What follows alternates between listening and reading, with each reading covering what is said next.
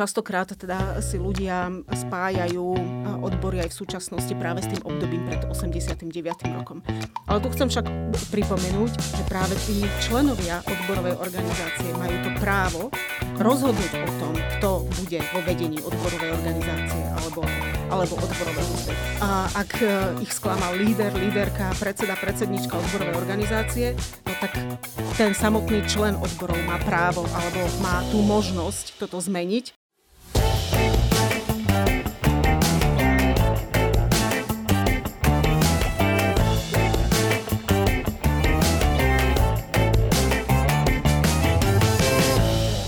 Počúvate Profesia v praxi. Zdravím všetkých, toto je Profesia v praxi, počúvate nás vo svojej obľúbenej podcastovej aplikácii, prípadne nás vidíte vo videu na YouTube. Ja som Nikola Richterová a dnes sa budeme rozprávať o odboroch, prečo ich tu máme a čo majú robiť a čo robia. Tuto tému si dnes prejdem s viceprezidentkou Konfederácie odborových zväzov Monikou Uhlerovou, s ktorou sa povenujeme aj tomu, či sú vzťahy medzi odbormi a zamestnávateľmi na Slovensku vyhrotené, alebo teda ako to celé je. Takže vítam ťa u nás v štúdiu. Ahoj. Ahoj. Všetkým prajem pekný deň a ďakujem veľmi pekne za pozvanie. A akože ideme tak z hurta na to, uh-huh. že na čo tu máme odbory? Tak odbory v prvom rade mm, majú istým spôsobom chrániť tých, ktorí sú v odboroch združení. A, čiže majú chrániť pracovníkov alebo pracujúcich a zamestnancov chránia aj tých, ktorí v tých odboroch nie sú, čiže nie odborovo organizovaných zamestnancov. Zároveň združovanie v odboroch alebo byť v odboroch dáva možnosť aj a, bojovať alebo zlepšovať svoje pracovné podmienky, a, zvyšovať platy, vyjednávať o lepších pracovných podmienkach so zamestnávateľmi.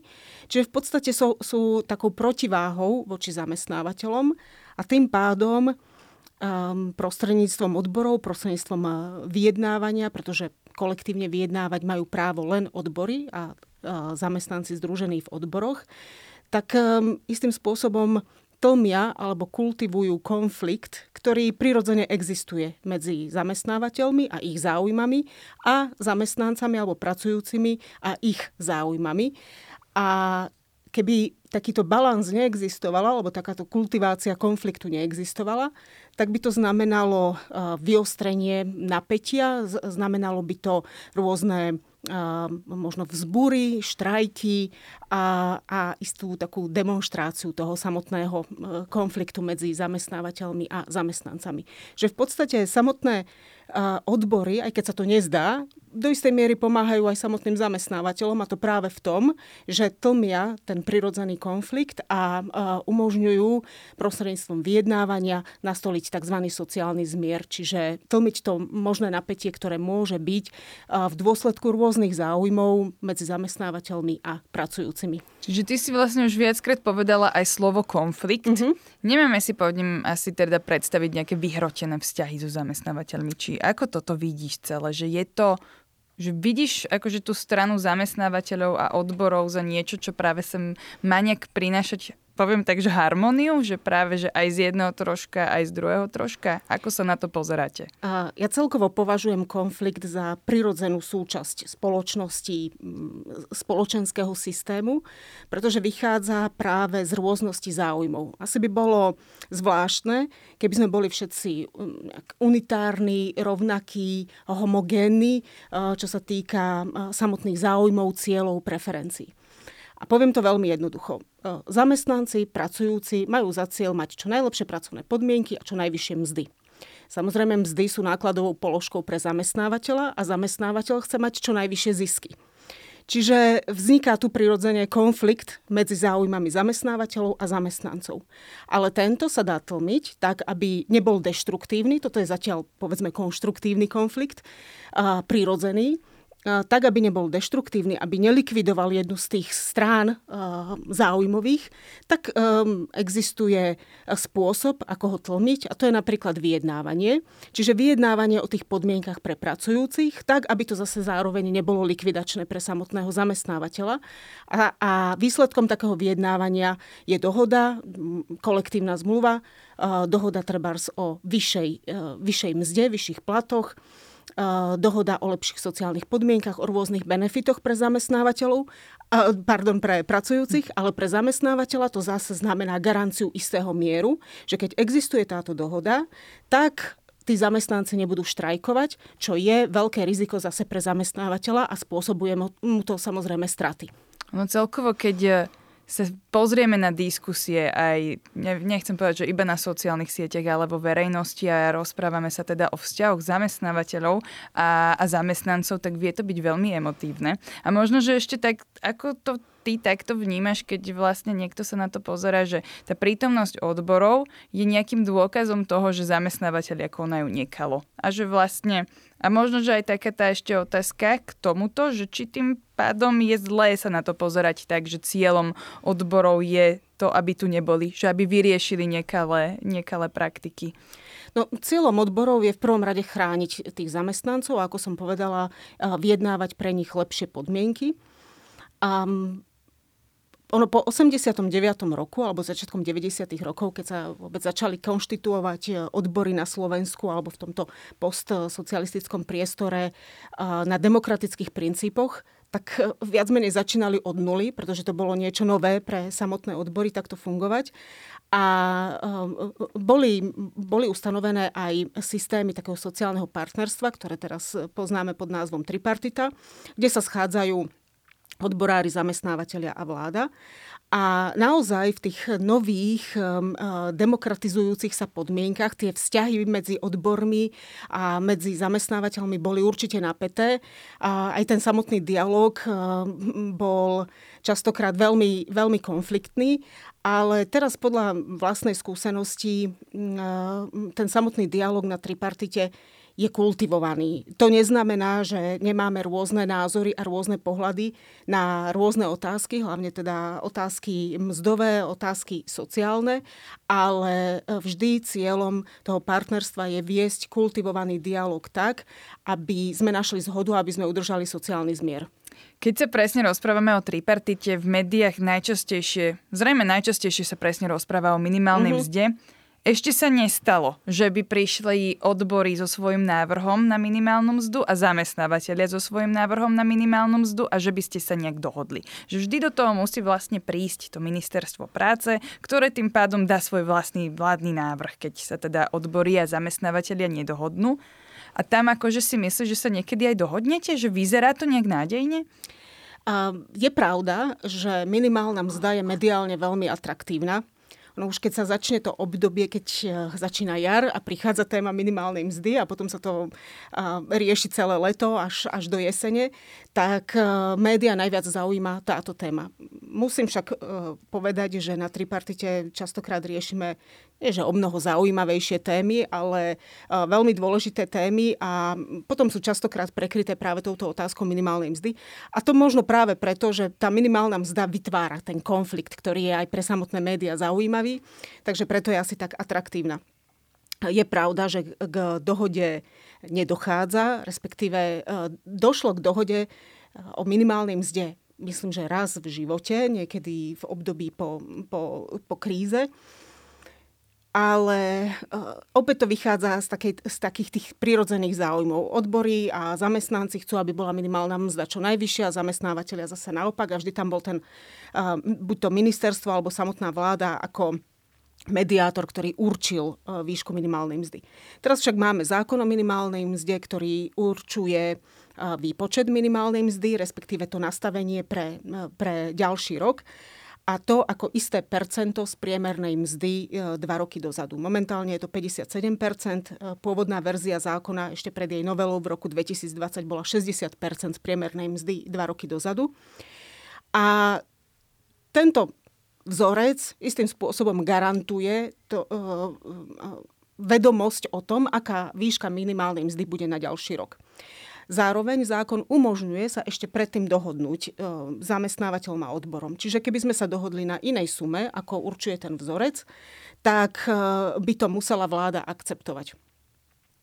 Samozrejme, že My by sme boli najradšej, keby teda to percento bolo čo najvyššie. Aj samotné odporúčanie Európskej komisie alebo Európskej únie je, aby minimálna mzda bola predvydateľná, aby garantovala dôstojné odmeňovanie a podmienky pracujúcemu, ktorý minimálnu mzdu poberá. No a zamestnávateľia by zase chceli čo najnižšiu, pretože je to do istej miery e, pre nich náklad, respektíve sa viaže na, na iné veličiny, ktoré vytvárajú náklad pre pre e, zamestnávateľa. Ja si však myslím, že je dobré, že máme nastavený takýto vzorec, aj keď to do istej miery uberá z toho, z toho um, priestoru vyjednávať na a, a na diskusiu a dohodnúť sa, ale tá naša skúsenosť na Slovensku poukazuje na to, že asi sa nedohodneme. A tým, že vždy potom rozhodovala vláda, tak sa z minimálnej mzdy do istej miery stala aj politická téma a minimálna mzda sa dosť politizovala a to, to nie je dobré. Čiže ten vzorec môže napomôcť práve odpolitizovaniu tejto témy a, a zase nastaviť aj predvydateľnosť, že aj samotní zamestnávateľia už vedia a vedia si naplánovať náklady podľa toho, že vieme, aká bude minimálna mzda, ak ideme podľa vzorca. Možno, že načrtla si, že uh, teda tripartita rieši o mnoho zaujímavejšie témy podľa teba. Tak keby, že dáš tipy uh, pre novinárov, možno, že nás počúvajú, že čo by mali riešiť z tripartity. Uh, my vlastne vychádzame z plánu legislatívnych úloh vlády. Čiže vždy vieme dopredu, ako, aký plán má vláda v oblasti legislatívy, akú bude mať legislatívnu iniciatívu na ďalší rok. A na základe toho nastavujeme aj plán rokovaní, aj obsah tých rokovaní tripartity. Čiže v prvom rade vychádzame z toho, čo plánuje vláda, ale zároveň máme možnosť aj sami navrhovať, že čo na tej tripartite chceme riešiť. Čiže napríklad e, v októbri, keď sa otvárala téma téma rastu cien energií, tak sme vyšli s iniciatívou, nech nám vláda prezentuje, ako chce riešiť tento enormný nárast cien energií, ako ochrániť obyvateľstvo, ako ochrániť firmy, zamestnávateľov a podobne. Čiže to bola iniciatíva sociálnych partnerov a vláda by mala prísť teda s nejakými riešeniami alebo nás informovať o tom, čo plánuje. Teraz e, budeme mať tripartitu e, najbližšie, neviem, kedy sa bude toto vysielať, ale e, bude 4. oktobra, kde okrem iného, okrem toho plánu rôznych legislatívnych návrhov a noviel zákonov, bude aj diskusia o tom, ako, ako vláda ide riešiť utečeneckú krízu. Napríklad. 4 apríla. Áno, 4. apríla. Oktobra, no, preto som, som taká, že som si to... Áno, ešte som myslela na ten oktober o, o energiách. Čiže určite horúcou témou bude aj, aj sociálna situácia obyvateľstva v dôsledku uh, vojnového konfliktu, v dôsledku nárastu cien energií, uh, v dôsledku utečeneckej krízy. Čiže všetky tie, tieto témy uh, budú musieť byť aj na tripartite, pretože tripartita má v prvom rade riešiť ekonomické a sociálne otázky uh, na Slovensku. Takže toto sú určite témy dôležité. Napríklad mm, pred pár dňami sme mali mimoriadnu tripartitu, kde sme diskutovali o partnerskej dohode, respektíve e, sme sa vyjadrovali k partnerskej dohode, čo je rámec e, na ďalšie programové obdobie na čerpanie eurofondov na obdobie 21 až 27 a tento vytvára e, rámec pre čerpanie množstva finančných prostriedkov na niekoľko rokov dopredu. Poďme to teraz tak rozobrať, uh-huh. že že tak po kúskoch jednotlivé, možno, že aj odborové zväzy, aby ľudia vedeli, že kam, ako, ako to celé vlastne funguje. Čiže ty si viceprezidentkou Konfederácie odborových zväzov. To znamená, že to je vlastne ten najvyšší odborársky zväz, ktorý mm-hmm. zastupuje menšie odborárske zväzy. Ako to vlastne vy teda komunikujete za jednotlivé zväzy a ako to celé funguje? Koho máte pred sebou? Koľko máte členov? Kebyže to tak trošku predstavíš. Konfederácia odborových zväzov je strešná odborová organizácia. My sme Združenie právnických osôb a momentálne zastrešujeme 25 odborových zväzov. A tie odborové zväzy sú konštituované na profesínom alebo sektorovom princípe. Čiže mm, máme odborový zväz pracovníkov školstva a vedy na Slovensku, ktorý združuje zamestnancov pedagogických a nepedagogických školstva. Máme odborový zväz KOVO, ktorý zase združuje e, zamestnancov a pracujúcich prevažne, alebo teda najmä v, v sektore KOVO, čiže e, v strojárskom priemysle, v automobilovom priemysle a, a, a v hutníckom priemysle a podobne. Čiže a, takto boli konštituované odborové zväzy po roku 89 práve na tomto profesijnom princípe. Čiže a, Prirodzene, keď zamestnanec, zamestnankyňa pracuje v školstve, tak um, ak sa chce odborovo združovať, no tak uh, s vysokou pravdepodobnosťou bude potom spadať pod ten samotný odborový zväz školstva. Uh, momentálne máme niekoľko 100 tisíc členov, čo nás istým spôsobom predurčuje aj k tomu ich zastupovať na tripartite. Je tam nastavená, nastavené určité kritérium reprezentatívnosti, čiže musíme nejaký Čiže počet... Vlastne, vlastne si nejak akože zistíte, lebo každý asi ten zväz má nejaké iné, možno, že aj trošku odlišnosti medzi záujmami a vy vlastne to tak zhrniete. my to zastrešujeme. A... Uh-huh. Konfederácia je, už vychádzajú z toho názvu, konštituovaná práve na tom konfederatívnom princípe. To znamená, že každý odborový zväz má svoju autonómnosť. To znamená, možno, že pre laika alebo niekoho, kto v tomto prostredí nežije, sa môže zdať, že konfederácia o všetkom rozhoduje. Len v podstate rozhodujú o všetkom samotné odborové zväzy, ktoré majú tú svoju autonómnosť. A my ako strecha vlastne zastrešujeme, zjednocujeme e, e, tie, tie záujmy. A E, komunikujeme ich smerom treba k verejnosti alebo smerom k vláde, k sociálnym partnerom a k smerom k médiám a podobne. Keď teraz ideme do vnútra firiem, uh-huh. aká firma môže mať už odbory? Ako to je nastavené podľa zákonov na Slovensku? E, samotné e, právo združovať sa v odboroch už e, upravuje ústava. Hej? To, je, mm-hmm. to je právo združovať sa, právo zakladať odborové organizácie za účelom obhajoby našich hospodárskych, ekonomických, sociálnych práv. No a potom bližšie to upravuje samotný zákon o združovaní občanov. Čiže nerozhoduje o tom firma, ale rozhodujú o tom samotní občania, ľudia, ktorí si chcú odborovú organizáciu založiť. Čiže v podstate odborovú organizáciu si môžete založiť. Si môže založiť, poviem to jednoducho, ktokoľvek, kdekoľvek a kedykoľvek. Čiže uh, uvediem príklad. Uh, pracujeme v nejakej, v nejakej firme um, a rozhodneme sa s, s ďalšími dvomi kolegami, pretože musíme byť minimálne traja, aby sme si založili odborovú organizáciu, že si založíme odborovú organizáciu. No a ten samotný, potom samotný zákon upravuje ten postup. Odborové, te, ako som povedala, odborovú organizáciu môžu založiť traja ľudia, respektíve musia byť minimálne traja, aby, aby založili odborovú organizáciu mm, pripravia, majú nejaký svoj prípravný výbor, pripravia si stanovy a na odborové organizácie sa uplatňuje tzv. evidenčný princíp. To znamená, že keď sa rozhodneme odborovú organizáciu založiť, tak potom eh, s potrebnou dokumentáciou musíme túto dokumentáciu eh, zaevidovať na ministerstve vnútra. Je na, na ministerstve vnútra na webovej stránke je aj informácia, že teda akým spôsobom zaevidovať. No a odborová organizácia začína existovať deň nasledujúci po tomto zaevidovaní.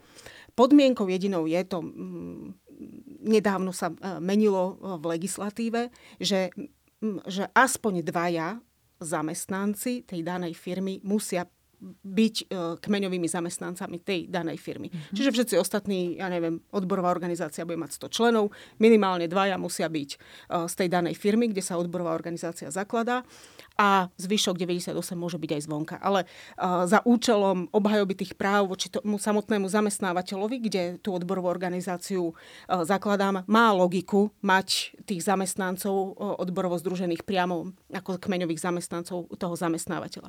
Je tam ešte jedna podmienka, uh, že odborová organizácia po svojom vzniku a teda po, po tomto zaevidovaní musí o, svojej, o, svojej, o svojom vzniku a existencii informovať samotného zamestnávateľa. Je to tiež mm-hmm. logické, že teda stáva sa istým partnerom zastupujúcich zamestnancov voči zamestnávateľovi. Potom, keď uh, si aj spomínala už, že odbory vlastne za nezastrešuje alebo teda neriešia veci iba za členov odborov, uh-huh. ale za všetkých zamestnancov. Aký je potom vlastne, keď sa niekto ide zamestnať e, v spoločnosti, ktorá je väčšia a teda má tam už nejak už historicky dané tie odbory, že už si tam teda vydobili nejaké postav- e, postavenie a teda prichádza tá otázka, či chce byť ten človek členom odborov. Prečo by mal, keď aj tak uh-huh. ho mhm. zas- zastupujú? Toto je veľmi dobrá otázka, pretože naozaj ad absurdum je odborová organizácia, ktorá má tých troch zakladajúcich členov a vo firme pracuje, ja neviem, tisíc zamestnancov. A teraz títo traja neboráci bojujú za všetkých tých e, zvyšných tisíc zamestnancov, tak e, asi budú veľmi slabí v tom, v tom boji, alebo ako slabá protistrana voči zamestnávateľovi. Preto čím viac členov tá odborová organizácia má, tak tým je voči protistrane silnejšia a tým má aj väčší potenciál a, naozaj väčšiu silu niečo vybojovať. To, že sa potom ostatní väzú, je, je do istej miery nefér voči tým, čo sú, čo sú odborovo organizovaní. A je na to aj presný výraz, je to problém čierneho pasažiera. Čiže e, tí zamestnanci, ktorí nie sú v odboroch, tak e, sa len vezú a vlastne benefitujú zo všetkého, čo tá odborová organizácia e, so zamestnávateľom vyjedná. Ale tá, tá skutočná sila spočíva naozaj v tom, že ak, aká, akú členskú základňu, akú silnú, akú akcie schopnú má samotná odborová organizácia. A to častokrát tí zamestnanci e, nevedia pochopiť pozerajú sa na to fakt tak um, pragmaticky a naozaj ako čierni pasažieri, že na čo mám platiť členské, na čo mám byť v odboroch, mm-hmm. však aj tak tie benefity mám, pretože uh, keď sa vyjedná kolektívna zmluva so zamestnávateľom, tak tá kolektívna zmluva, zmluva platí a musí platiť na všetkých zamestnancov, nie len na členov odborov. To by, uh, to by bolo diskriminačné uh, voči ostatným zamestnancom.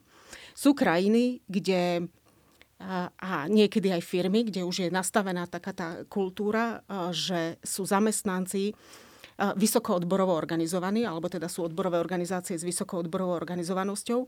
A dokonca tí, ktorí nie sú odborovo organizovaní, no tak na nich sa pozerá tak cez prsty a, a, a poviem to jednoducho, nie sú v kolektíve oblúbení.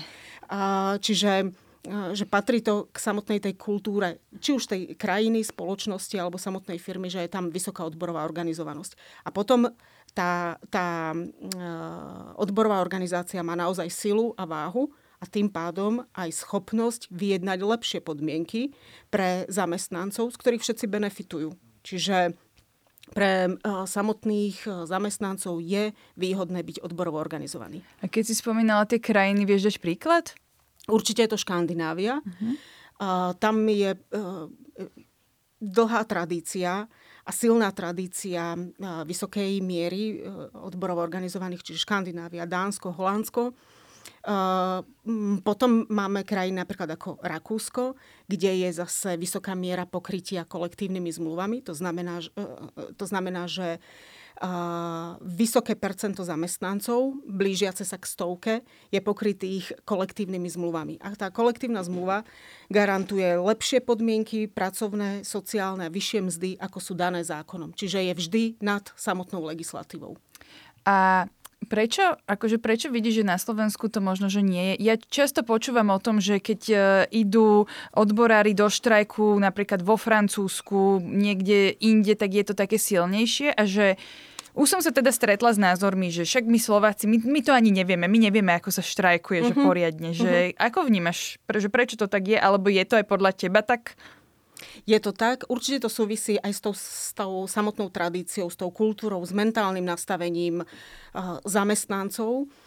A, a na toto vplýva množstvo faktorov, externých, interných. A, a z tých externých by som povedala, že, že odbory na Slovensku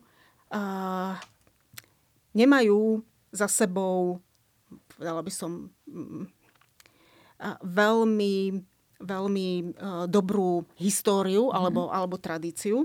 Uh, hovorím o období pred rokom 89, keď bolo revolučné odborové hnutie A mnohí si ešte aj teraz v súčasnosti e, spájajú odbory práve s revolučným odborovým hnutím a s obdobím socializmu, a, e, kedy ROH bolo istou prevodovou pákou vládnucej strany. A práve v tom období, alebo v, v tom období socializmu odbory nesplňali tú, alebo neplnili tú úlohu, ktorú skutočne plniť majú pretože eh, odbory celkovo vznikali eh, v období ranného kapitalizmu, kedy sa eh, začala formovať aj, aj nazvem to, robotnícka trieda. A bol masový nástup zamestnancov, robotníkov do fabrík, začala sa masová výroba. A prirodzene sa začali robotníci združovať do nejakých organizácií, potom odborových organizácií, ktoré by ich chránili a ktoré by vyjednali lepšie, lepšie podmienky, kratší pracovný čas, vyššie mzdy a tak ďalej. No a preto odborové organizácie majú, majú a odbory celkovo majú svoj význam práve v takejto ekonomickej formácii. No a častokrát teda si ľudia spájajú e, odbory aj v súčasnosti práve s tým obdobím pred 89. rokom. Čiže e, aj celkovo v tom mm, postsocialistickom regióne e, sú dá sa povedať, že to dedičstvo minulosti najviac, alebo to ťarch, tú ťarchu minulosti na svojich pleciach nesú práve odbory. Potom tu môžem spomínať viacero tých faktorov, ktoré na to vplývajú, ale môžem hovoriť aj možno aj nejakých eh, chybných rozhodnutiach, eh, vnútorných eh, zlyhaniach aj vo vnútri samotných odborov a samotných odborových organizácií. Častokrát sú zamestnanci nespokojení treba s vedením svojej odborovej organizácie alebo svojho zväzu. Ale tu chcem však pripomenúť, že práve tí členovia odborovej organizácie majú to právo rozhodnúť o tom, kto bude vo vedení odborovej organizácie alebo, alebo odborového zväzu. V podstate tam ten princíp demokratického rozhodnutia je v odboroch e, vysoko prítomný a relevantný. Čiže nestačí len nadávať, že á, odbory ma sklamali, pretože odbory sú samotní tí zamestnanci. A ak e, ich sklamal líder, líderka, predseda, predsednička odborovej organizácie, no tak ten samotný člen odborov má právo alebo má tú možnosť toto zmeniť a rozhodnúť, rozhodnúť o tej zmene. Čiže uh, uh, viem, že, že uh, mnoho zamestnancov, mnoho zamestnankyň, odborárov možno zažilo sklamanie z fungovania odborových organizácií, ale chcem pripomenúť, že je to práve v rukách tých zamestnancov stať sa členmi odborov a potom aj rozhodovať o tom, ako bude odborová organizácia fungovať, aké ciele bude naplňať, kto bude viesť tú odborovú organizáciu. Čiže to majú v rukách samotní zamestnanci. Si to vlastne teda tak popísala, že sklamanie v odboroch nie je potvrdením to, že odbory nepotrebujeme. Mm, presne a... tak, presne mm-hmm. tak. Lebo presne som sa ťa chcela aj spýtať na to, že keď e, máme takto, že presne tie odbory, ktoré začínajú vo firme uh-huh. a mhm. teraz idú vlastne uh, vyjednávať s vedením fir- firmy o kolektívnych zmluvách a teda. Uh, Tiež som teda začula také obvinenia, že odbory, ktoré boli dohodnuté so zamestnávateľmi, na oko sa tvárili, že teda zastupujú zamestnancov, ale v skutočnosti tam bola dohoda medzi zamestnávateľom a teda E, tými odbor, ten, tým teda e, zástupcom odborov. Čiže ty poukážeš na, poukazuješ na to, že treba sa asi vždy ozvať. Určite áno. A v odborových organizáciách sa rozhoduje, alebo malo by sa rozhodovať kolektívne. Čiže nikdy nerozhoduje a či, či, to, či je to na úrovni konfederácie, odborového zväzu alebo odborovej organizácie, nikdy nerozhoduje jeden človek.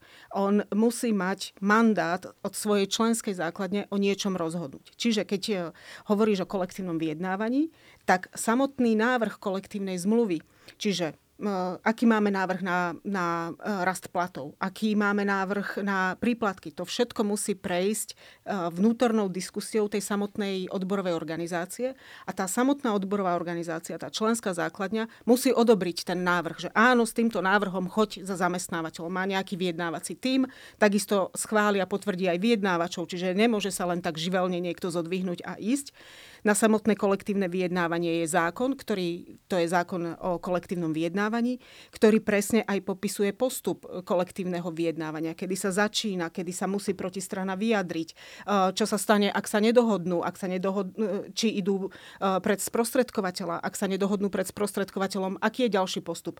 A tam je aj zadefinovaný postup, kedy sa môže vyhlásiť štrajk, ako sa vyhlasuje štrajk, kedy je v podstate nezákonný. Nezákon je vtedy, ak sa nevyhlási v intenciách zákona o kolektívnom vyjednávaní. A o, o všetkom rozhoduje odborová organizácia kolektívne.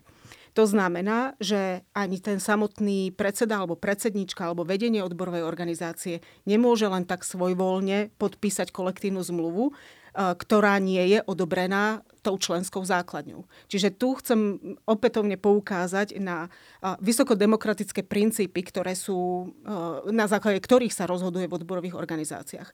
A ak niekto toto poruší, no tak potom môže byť voči nemu vyvodená zodpovednosť. A už je to zase len otázka samotných odborárov a, a členov odborovej organizácie, či túto zodpovednosť vyvodia alebo nie. Poďme sa teda vrátiť k tým zástupcom, ktorí teda možno, že aj zakladajú tie, tie odbory v tej uh-huh. firme, čiže musia byť aspoň dvaja. Traja. A, traja, aha. A Dobre. dvaja z tej firmy. Uh-huh, dvaja z tej firmy, uh-huh. tak. Uh-huh.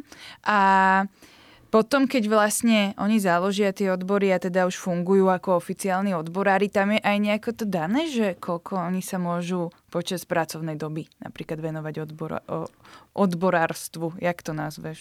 Je to, uh, opäť je to upravené v zákone, je to mm-hmm. v zákonníku práce a podľa počtu, podľa počtu zamestnancov je potom vyčlenený aj presný čas, koľko, môže by, koľko sa môže funkcionár, teda zástupca odborovej organizácie, venovať tej odborárskej činnosti a má to v podstate ako keby zaplatené samotným e, zamestnávateľom.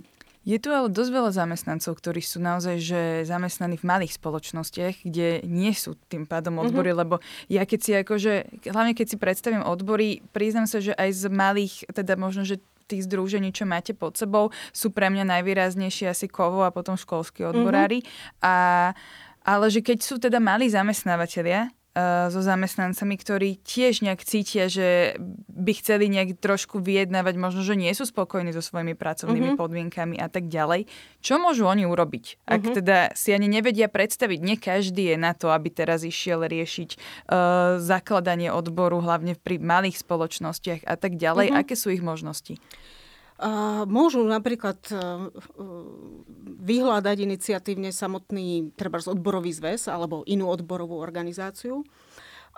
Môžu si e, ja napríklad by som podporovala aj takú oveľa väčšiu profesionalizáciu odborových organizácií, ani nie samotných tých zväzov, ako keby tých striech v jednotlivých sektoroch, ale samotných odborových organizácií, keby sa napríklad e, zlučovali alebo združovali na nejakom územnom princípe. Ja mám takúto skúsenosť spred 20 rokov, kedy práve v Banskej Bystrici a okolí vznikala alebo vznikla takáto územná odborová organizácia. To znamená, že niekoľko odborových organizácií z, jedného územia, z, jedného sektora sa spojilo do jednej veľkej organizácie. Tým pádom boli silnejší personálne, že mali viacej členov, boli silnejší finančne, pretože v podstate to bolo všetko pod, pod ako keby jednou strechou, pod jednou organizáciou. Mohli si dovoliť zaplatiť e, svojho vlastného predsedu, podpredsedu, tajomníka z vlastných zdrojov, čiže tým pádom neboli závislí od toho, že, že ich platí zamestnávateľ a tým pádom sú v nejakom takom tom područí samotného zamestnávateľa, pretože tým pádom sú už finančne závislí od e, zamestnávateľa. Čiže myslím si, že toto je jedna z ciest, ako napríklad profesionalizovať, posilniť samotné odborové organizácie, aby boli oveľa nezávislejšie e, od, od zamestnávateľov, aby boli aj finančne závislé a tým pádom mohli lepšie dosahovať ciele, za, e, za, pre ktoré vznikajú. Ty si spomínala, že teda odborári sú tu na to, aby teda nezastupovali iba členov odborov, uh-huh. ale aj všetkých zamestnancov. Ale my na Slovensku máme akože pomerne rôznorodé zamestnávanie a teraz tu nemáme iba ľudí, ktorí majú naozaj že pracovnú zmluvu, ale teda na oko je pracovná skutočnosť, je obchodná. Máme tu veľmi veľa živnostníkov, ktorí ale v podstate tú živnosť majú naozaj iba na oko, ale že v podstate zamestnávateľia sa takto snažia aj nejak ušetriť, aj sa zbaviť byrokratických, teda byrokratickej záťaže. No a potom čo? Zastupujete aj takýchto ľudí? Uh, uh, tento problém takejto tzv. nútenej živnosti bol a stále je dosť vypuklý problém.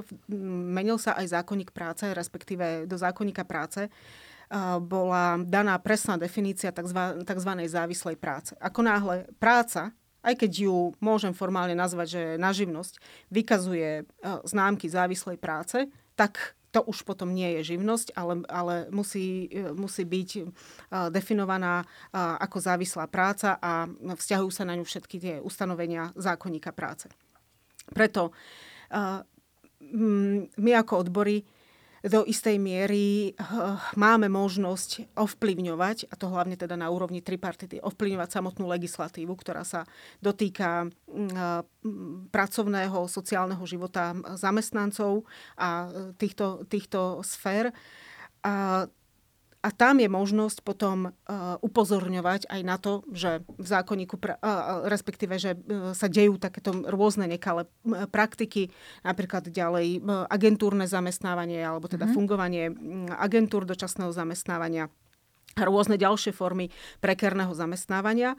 A toto je práve tá, tá pozícia, vrcholová pozícia konfederácie, upozorňovať a snažiť sa meniť, meniť samotnú legislatívu tak, aby bola čo najpriaznivejšia pre samotných pracujúcich a aby nevytvárala to prostredie, kde, ktoré je živnou pôdou pre prekerné formy zamestnávania. Ešte sa vrátim k tej otázke možnosti združovania samotných, samotných živnostníkov v podstate e, nie je v tom žiaden e, legislatívny alebo formálny problém e, samotných živnostníkov združovať. Ja si myslím, že my ako samotné odbory stojíme pred vážnymi výzvami a otázkami, ako sa popasovať s, s tým, že sa vôbec menia formy práce vo svete mm-hmm. práce. Hej? My sme zatiaľ stavaní ako keby na princípe vysoko profesijnom, sektorovom, ako som hovorila v úvode, a na tom, že e, existuje vzťah e, zamestnanec, zamestnávateľ, ktorý je postavený na pracovnej zmluve a na štandardnej pracovnej zmluve. Len nie sme ešte vysporiadaní a, a budeme sa musieť vysporiadať s tým, ako e, chrániť pracujúcich, ktorí robia treba na platformách alebo Áno. s platformovou formou zamestnávania. Budeme sa musieť vysporiadať teda aj so samotnými živnosťami a živnostníkmi.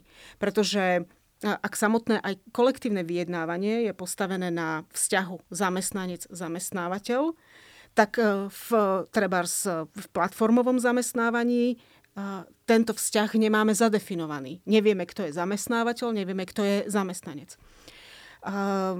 Už, už e, Európska komisia vyšla s iniciatívou a je pripravovaná e, smernica, ktorá je istým spôsobom už na pripomienkovaní aj, aj u nás, kde by mal byť presne zadefinovaný pracujúci na platforme, že, čiže by mal byť zadefinovaný, mm. že kto je, kto je zamestnanec, či je zamestnanec, alebo je živnostník, alebo e, v podstate v, v akej forme sa nachádza.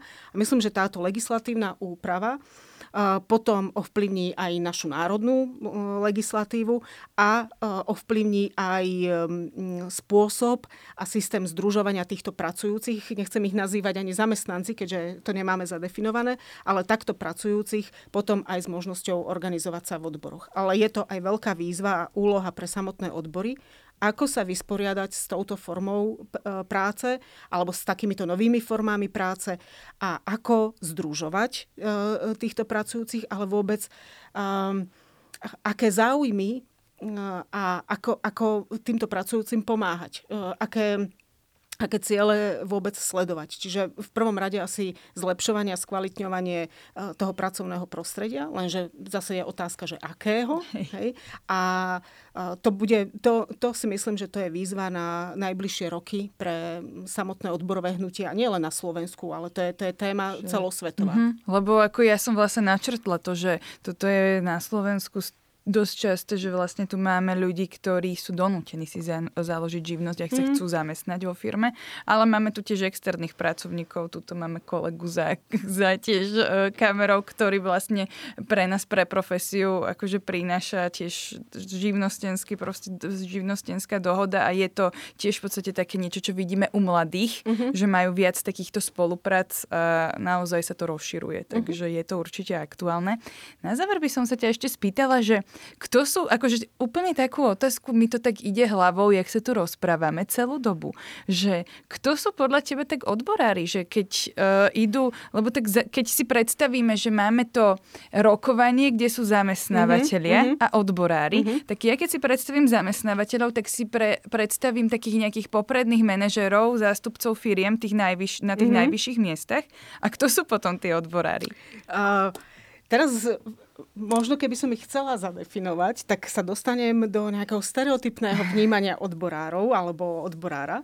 Ale opriem sa o jeden výskum spred zhruba 13 rokov, ktoré robila, robilo také výskumné e, centrum pri Európskej odborovej konfederácii. To je taká európska strecha, ktorej sme aj my e, členovia ako konfederácia za Slovensko. A e, tam tento výskum sa zameriaval na vôbec združovanie zamestnancov v odborových organizáciách a ako mladí ľudia vnímajú odbory a ako vnímajú odborárov a predstaviteľov odborov.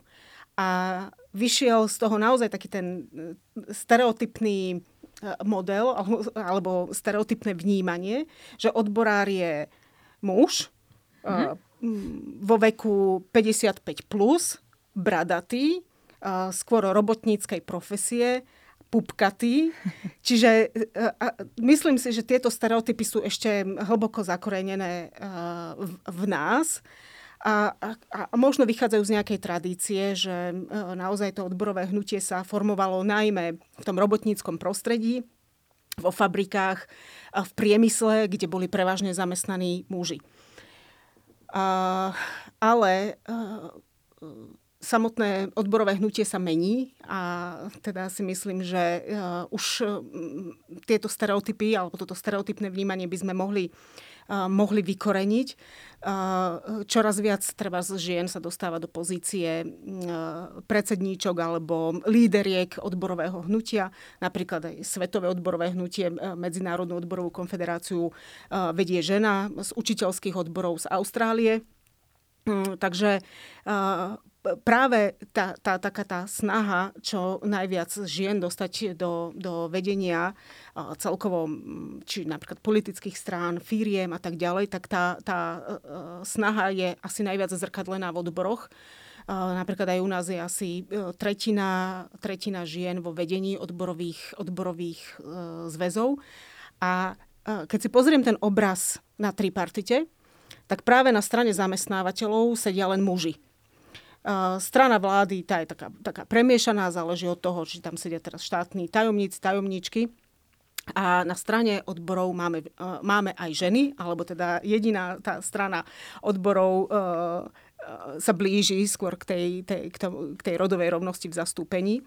Čiže skôr ten, ten stereotyp, že muži, manažéri je prítomný a uh, ukázaný práve aj na tej, strane, na tej strane zamestnávateľov. Ja by som bola rada, keby do odborov, alebo keby sa odborármi stávalo čoraz viacej mladých ľudí, aby si uh, samotní mladí ľudia uvedomovali potrebu um, odborov uh, a, a prečo tu vôbec sú aby nevnímali odbory stereotypne, že to je niečo pre ako starých uh, detkov bradatých, ale že uh, práve tá budúcnosť odborov je v rukách mladých ľudí, ktorí majú možnosť aj cez odbory vôbec formovať svoju, svoju budúcnosť, pretože uh, sociálne-ekonomické témy sú tie kľúčové témy, ktoré odbory riešia, lenže odbory sú veľmi dôležitou hybnou silou pri otázkach ľudských občianských práv, pri environmentálnych témach, čo môže byť atraktívne pre samotných mladých ľudí.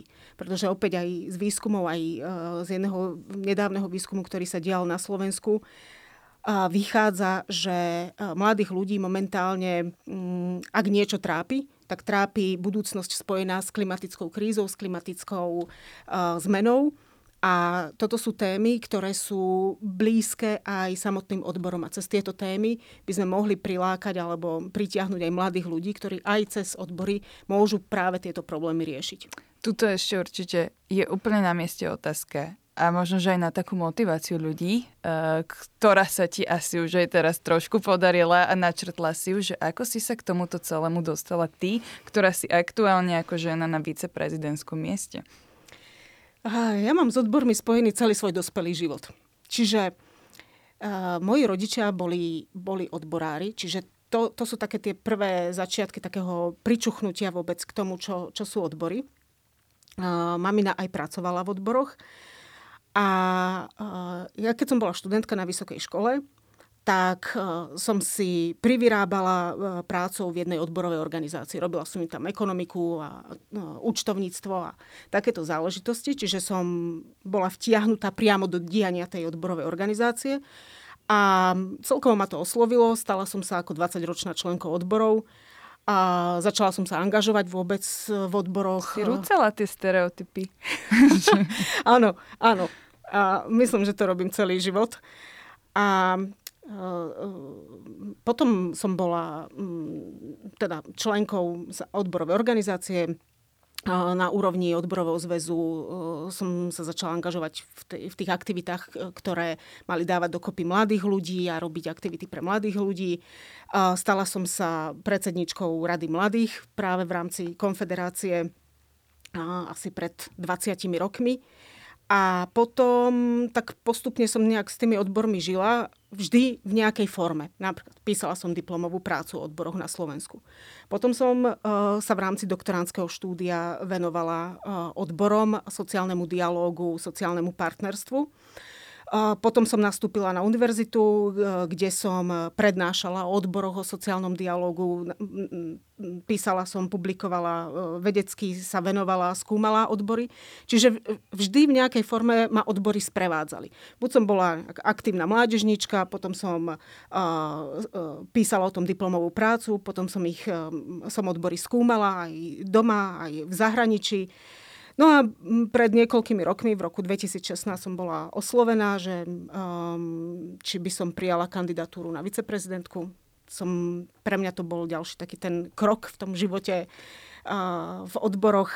Uh, prijala som, bola mi vyjadrená dôvera tým, že som bola zvolená za viceprezidentku. No a som teraz tu v rámci konfederácie a dúfam, že uh, odbory budú môj život sprevádzať aj naďalej. Budeme držať palce. Ďakujem. Uh, dala si nám dosť dobrý akože návod podrobný ako na to. Ďakujeme ti veľmi pekne, že si prijala pozvanie do tohto nášho štúdia a teda budeme teda ešte raz zdôrazňovať, že uh, držíme palce. Ďakujem veľmi pekne za pozvanie. Bol to veľmi príjemný rozhovor a budem rada, keď sa opäť niekedy v budúcnosti stretneme pri možno podobnej téme. A teda môžeme povedať našim aj poslucháčom alebo divakom na spomínanom YouTube, že teda s nami sa budete počuť opäť uh, o dva týždne, lebo vtedy vychádzame v útorok, každý, teda každý druhý týždeň. Ak chcete dostať presne tú informáciu, kedy vyšiel nový podcast, tak nám dajte follow vo svojej obľúbenej podcastovej aplikácii. Budeme sa veľmi tešiť a teda počujeme sa znova pri ďalšom dieli. Zaujala ťa táto téma? Chceš vedieť viac? Nájdi si Profesia v praxi na Spotify, Apple alebo Google Podcast, daj nám follow a vypočuj si kedy len chceš všetko to, čo ťa zaujíma.